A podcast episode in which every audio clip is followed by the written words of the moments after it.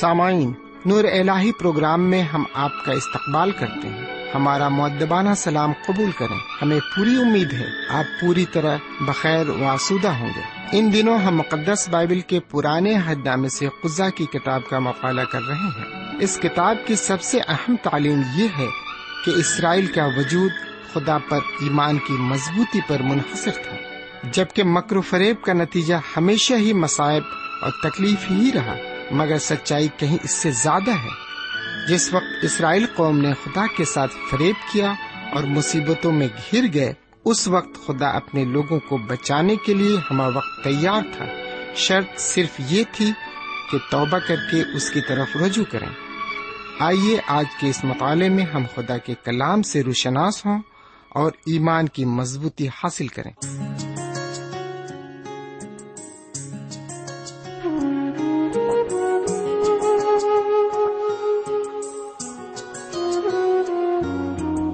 اس میں ہی سب کچھ پیدا ہوا۔ اس میں ہی سب کچھ پیدا ہوا۔ اس کے بنا تو کچھ بھی نہ تھا۔ ابتدا میں کلام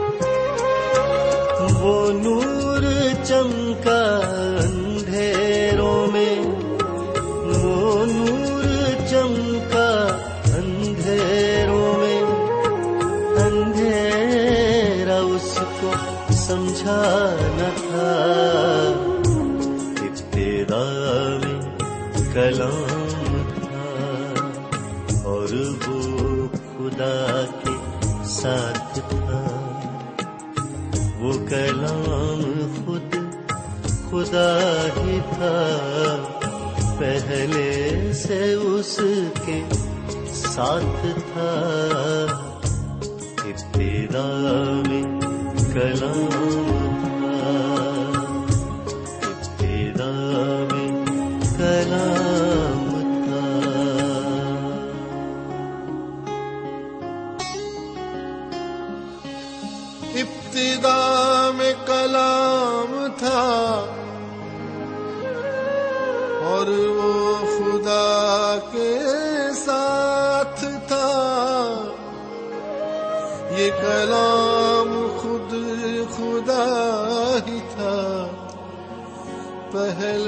سے اس کے ساتھ تھا۔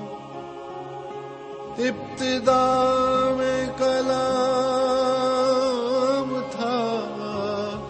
ابتدا میں کلام تھا۔ میرے بھائی، آج ہم قزا کی کتاب کے تیسرے باپ کو پیش کریں گے۔ لیکن اس سے پہلے کہ ہم اس باپ کو آپ کی خدمت میں پیش کریں ہمارا سلام قبول فرمائیے۔ میرے بھائی، اس تیسرے باپ کا جو مرکزی خیال ہے وہ یہ کہ اسرائیلی دوسری بار خدا سے گمراہ ہو گئے۔ خدا ان اسرائیلیوں کو قاضیوں کے ذریعے گناہ کی غلامی سے چھڑاتا ہے۔ اس وقت خدا نے ان کی فلاح اور رہنمائی کے لیے تین قاضیوں کو کھڑا کیا۔ سب سے پہلا قاضی غتنیل ہوا، دوسرا قاضی اہود ہوا اور تیسرا قاضی شمجر ہوا۔ میرے بھائی، میں آپ کو پھر بتا دوں کہ یہ اسرائیلی دوبارہ پھر کیسے غلامی میں چلے گئے۔ دراصل ہوا یہ کہ خداون تعالی نے فرمایا تھا کہ جب تم ملک کنان میں داخل ہونا، تو وہاں سے سارے کنانیوں کو نکال دینا۔ لیکن انہوں نے ایسا نہیں کیا۔ انہوں نے کچھ کنانیوں کو ملک میں بسا رہنے دیا۔ انہوں نے سوچا، ہم ان کو رہنے دیتے ہیں تاکہ یہ ہماری غلامی کریں اور ہم ان سے خوب بےگار لیں۔ پھر آگے چل کر کیا ہوا کہ اسرائیلی نوجوان کنان میں بسے۔ کنانی، ہتی، اموری ہوی فرزی اور یبوسیوں کے لڑکے لڑکیوں سے شادی کرنے لگے اور ان کے برے فیلوں میں بھی پھنس گئے اور ان کے دیوتا بالیم کی پرستش کرنے لگے۔ اس طرح انہوں نے خدا کو بالکل چھوڑ دیا اور خدا نے بھی دوبارہ انہیں غلامی میں بھیج دیا۔ لیکن جب وہ پچھتائے اور چلائے اور توبہ تلّہ کی، تو خدا نے ان کے درمیان پہلا قاضی کھڑا کیا جو انہیں غلامی سے چھڑا سکے۔ سمجھ، جہاں تک اس قاضی کی لیاقت کا سوال ہے، تو اس کی لیاقت بس اتنی تھی کہ یہ پہلے کالب کا بھتیجا تھا۔ بعد میں یہ ان کا داماد بھی بن گیا۔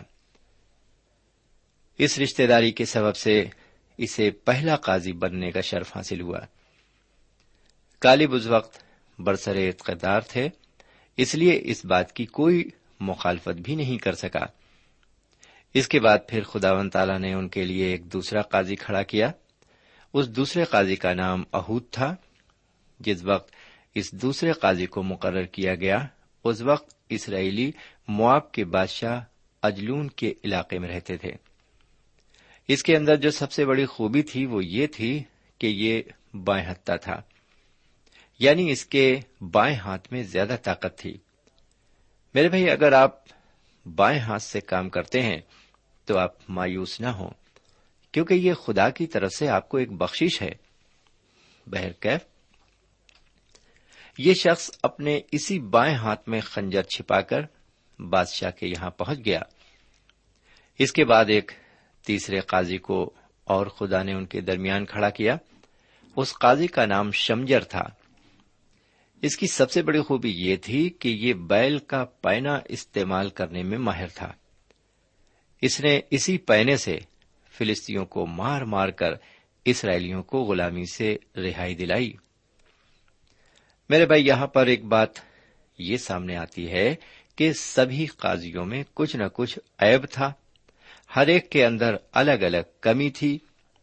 غتنیل کا غیر تعلیم یافتہ ہونا اہود کا بہتا ہونا اور شمجر کا گمار ہونا ان کی کمی کو ہی ظاہر کرتا ہے۔ لیکن خدا و تعالی نے ان کی کمیوں کو خوبیوں میں بدل دیا۔ اور انہیں کارآمد انسان بنا دیا۔ میرے بھائی، اسی طرح خدا و تعالی ہر ایک انسان کو چاہے اس کے اندر کوئی بھی کمی کیوں نہ ہو، وہ اس کو اس کمی کے ذریعے ہی اپنی خدمت کے لیے یا اپنے جلال کے لیے استعمال کر سکتا ہے۔ میرے پیارے بھائی بہن، آپ یہ نہ سوچیں کہ آپ کسی لائق نہیں ہیں۔ آپ جو کچھ ہیں اسی حالت میں اپنے آپ کو خدا کے سامنے ڈال دیں۔ پھر اس کا کام ہے آپ کو استعمال کرنا۔ سمن اس باپ کا جو موضوع ہے، وہ ہے بنی اسرائیل کا بت پرستی میں جا کر غلامی میں پھنس جانا۔ میرے بھائی، پہلی آیت سے تیسری آیت تک ہم دیکھتے ہیں کہ یہ اسرائیلی اپنے بیٹے بیٹیوں کی شادی، کنانیوں، ہتھیوں، اموریوں اور فرزیوں اور ہویوں اور یبوسیوں سے کرنے لگے۔ اور اس کے لیے خداون تعالی نے انہیں سختی سے منع فرمایا تھا۔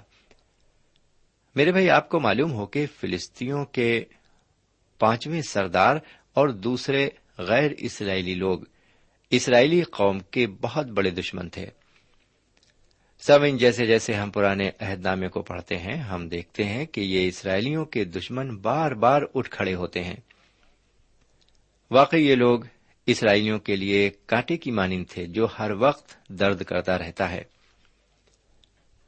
آگے جب ہم تیسرے باپ کی پانچویں آئے سے لے کر ساتویں آئے تک نظر ڈالتے ہیں، تو ہمیں یہ معلوم ہوتا ہے کہ بجائے اس کے کہ یہ اسرائیلی کنانیوں کو پوری طرح مار بھگاتے وہ ان کے ساتھ رہنے لگے۔ انہوں نے صرف اتنا ہی نہیں کیا، بجائے اس کے کہ یہ اسرائیلی اپنے ریتی رواج، اپنی تہذیب اور اپنے مذہبی طور طریقے قائم رکھتے۔ انہوں نے ان غیر قوموں سے شادی بیاہ کرنا، ان کے مذہبی طور طریقوں کو اپنانا شروع کر دیا۔ یہ وہ وقت تھا جب اسرائیلی خدا سے دور ہو گئے اور منکر بن گئے۔ لیکن میرے بھائی، جانتے ہیں کہ اس کے عوض اسرائیلیوں کو کیا سزا ملی؟ ذرا آٹھویں آیت کو سنیے۔ اس لیے خداون کا قہر اسرائیلیوں پر بھڑکا اور اس نے ان کو مسوب تامیا کے بادشاہ کوشن رسیتیم کے ہاتھ بیچ ڈالا۔ سو وہ آٹھ برس تک کوشن رسیتیم کے متی رہے۔ سمعین ان اسرائیلیوں کو اس بت پرستی کا انجام بہت برا بھگتنا پڑا۔ انہیں سخت سزا ملی۔ خدا نے انہیں آٹھ سال کے لیے غلامی میں ڈال دیا۔ پھر ان پر اتنا زیادہ ظلم برپا ہوا کہ انہوں نے چلا چلا کر خدا کی دہائی دی۔ اب دیکھیے جب انہوں نے دہائی دینا شروع کیا تو خدا کو پھر ان پر ترس آیا۔ میرے بھائی، خدا کوئی انسان نہیں ہے۔ جو اپنے دل کو ہمیشہ کے لیے سخت کر لے اور آپ کی فریاد کبھی نہ سنے اس کے کان اپنے دہائی دینے والوں پر ہمیشہ لگے رہتے ہیں۔ اگر آپ سوچتے ہیں کہ آپ کے گناہوں کے سبب سے خدا آپ سے روٹ گیا ہے اور وہ آپ کی کبھی فریاد نہیں سنے گا، تو یہ غلط ہے۔ آپ بہت بڑے مغالطے میں ہیں۔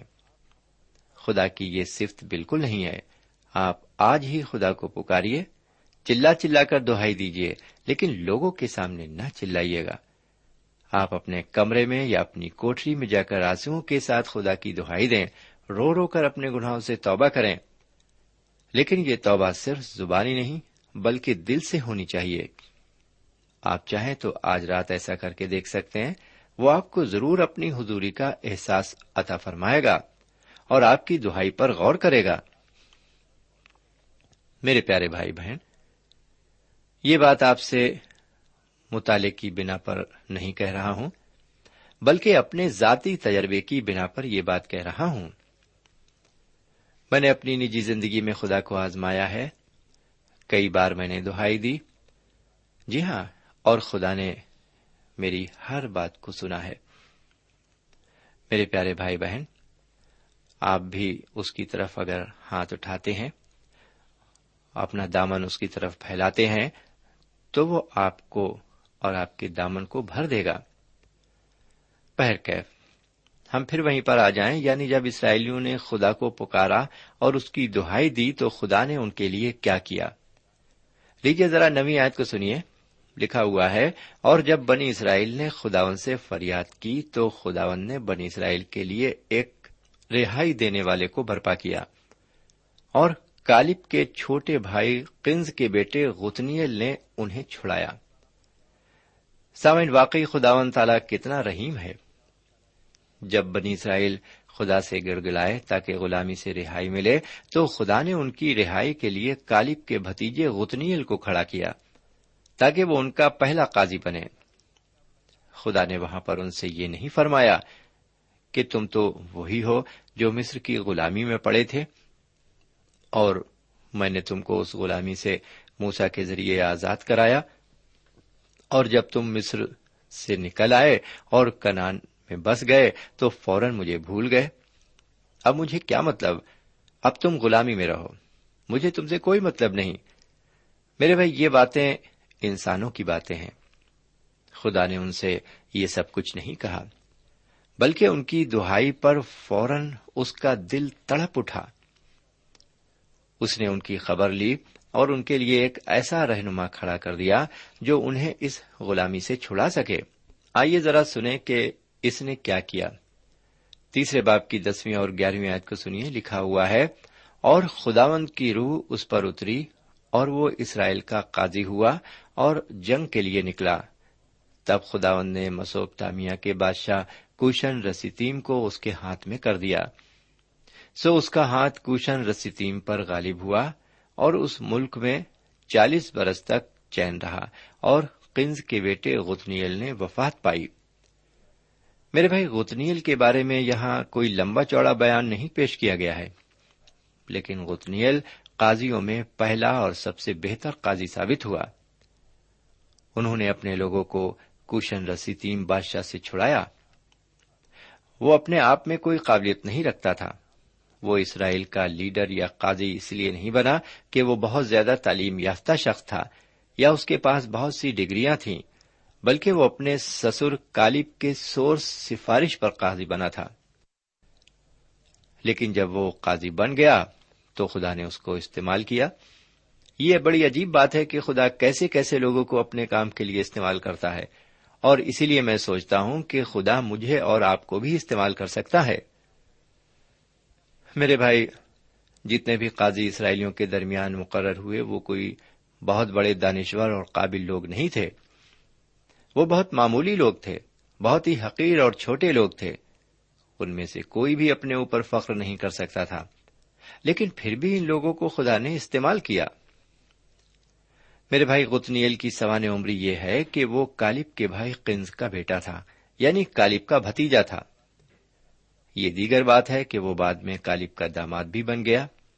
مفہوم یہ کہ خدا کی روح اس پر آئی اور اس نے بنی اسرائیل کو غلامی سے چھڑایا، پھر وہ مر گیا۔ تھوڑی سی آیتیں اس کی زندگی کا بیان پیش کرتی ہیں۔ اس کی زندگی میں کوئی چمک دمک نہیں تھی۔ زیادہ تر قاضیوں کی زندگی اسی طرح کی تھی۔ میرے بھائی قطنیل ایک بالکل معمولی آدمی تھا۔ ہم اسے ناخواندہ اور غیر تعلیم یافتہ بھی کہہ سکتے ہیں۔ لیکن جب خدا اس کی زندگی میں آ گیا تو وہ ایک کام کا آدمی بن گیا۔ اگر ہم بھی اپنی زندگی پوری طرح خدا کے حوالے کر دیں، تو وہ ہماری زندگی کو بھی مفید اور کارآمد بنا سکتا ہے۔ جی ہاں میرے بھائی۔ میرے بھائی، ابھی تک ہم نے دیکھا کہ اسرائیلی سب سے پہلے مصر کی غلامی میں گئے۔ حضرت موس علیہ السلام کے ذریعے انہیں خدا نے رہائی دی۔ پھر اس کے بعد انہوں نے خدا کو چھوڑ دیا اور گناہ میں پھنس گئے۔ اور پھر دوسری بار وہ مسوب تامیہ کی غلامی میں چلے گئے۔ وہاں کا بادشاہ کوشن رسیتیم ان پر حکومت کرنے لگا۔ پھر خدا کو انہوں نے پکارا۔ خدا نے ان کی سنی۔ ان کے درمیان غتنیل نام ایک قاضی کو کھڑا کیا اور اس کے ذریعے انہیں رہائی دلائی۔ جب وہ قاضی مر گیا تو پھر وہ گناہ میں پھنس گئے۔ اور پھر تیسری بار مواب کی غلامی میں چلے گئے۔ یہاں پر بادشاہ اجلون نے ان پر حکومت کی، پھر وہ خدا کی طرف پھرے اور خدا نے انہیں اس تیسری غلامی سے قاضی اہود کے ذریعے رہائی بخشی۔ لیکن وہ پھر چوتھی بار غلامی میں گئے اور یہ غلامی فلسطینوں کی غلامی تھی۔ ان فلسطینوں سے بھی خدا نے انہیں ایک تیسرے قاضی شمجر کے ذریعے رہائی بخشی۔ میرے بھائی، اس کو کہتے ہیں اسرائیلیوں کے تواریخی پہیے کا چکر۔ یہ چکر برابر گھومتا رہا۔ گناہ کرنا، غلامی میں جانا، رونا، چلانا، توبہ کرنا اور پھر خدا پرست ہو جانا۔ میرے بھائی، کہیں ہماری زندگی کا بھی یہی چکر تو نہیں ہے کہ ہم خدا کو یاد کرتے ہیں، خدا پرست ہو جاتے ہیں، گناہ میں گر جاتے ہیں اور پھر ہم چلاتے ہیں، پھر خدا ہم پر رحم کرتا ہے اور پھر ہم خدا پرست بن جاتے ہیں اور پھر گناہ میں گر جاتے ہیں۔ بہر کیف لیجیے اب بارہویں آیت کو سنیے، لکھا ہوا ہے، اور بنی اسرائیل نے پھر خداوند کے آگے بدی کی۔ تب خداوند نے مواب کے بادشاہ اجلون کو اسرائیلیوں کے خلاف زور بخشا، اس لیے کہ انہوں نے خداوند کے آگے بدی کی تھی۔ سامعین عیسائیت کے مطابق پھر اسرائیلیوں کا پرانا تواریخی چکر شروع ہو جاتا ہے۔ بنی اسرائیل خدا کی حضوری میں کچھ دن رہے، لیکن بعد میں پھر انہوں نے خدا کی طرف پیٹ کر دی، اور پھر تبارہ گناہ میں ڈوب گئے۔ اور جب انہوں نے خدا کی طرف سے پیٹ کر لی، تو خدا نے بھی ان کی طرف سے پیٹ کر لی۔ اور جس کا انجام یہ ہوا کہ وہ تبارہ غلامی میں چلے گئے، اس بار مواب کے بادشاہ اجلون نے انہیں غلام بنا لیا۔ میرے بھائی، یہ غلامی ان کی کچھ لمبی ہوگی۔ ذرا سنیے کہ ان کی غلامی کے متعلق چودہویں آیت کیا کہتی ہے۔ سو بنی اسرائیل اٹھارہ برس تک مواب کے بادشاہ اجلون کے متی رہے۔ سامن یہ آیت بتاتی ہے کہ وہ اٹھارہ برس تک مواب کی غلامی میں رہے۔ اس اٹھارہ برس کی غلامی کے بعد پھر انہوں نے توبت اللہ کی اور خدا کے آگے سر نگو ہو کر گڑ گڑائے اور خدا نے پھر ان پر ترس کھایا اور ان کی رہائی کے لیے ایک دوسرے قاضی کو کھڑا کیا۔ اس قاضی کے ذریعے اب انہیں معاف کی غلامی سے رہائی دلائی جائے گی۔ آئیے ذرا پندرہویں آیت کے ذریعے سنیں کہ وہ دوسرا قاضی کون ہے۔ لکھا ہوا ہے، لیکن جب بنی اسرائیل نے خداون سے فریاد کی تو خداون نے بنیامین جیرا کے بیٹے اہود کو، جو بائیں ہتھا تھا، ان کا چھڑانے والا مقرر کیا۔ اور بنی اسرائیل نے اس کی معرفت مواب کے بادشاہ اجلون کے لیے ہدیہ بھیجا۔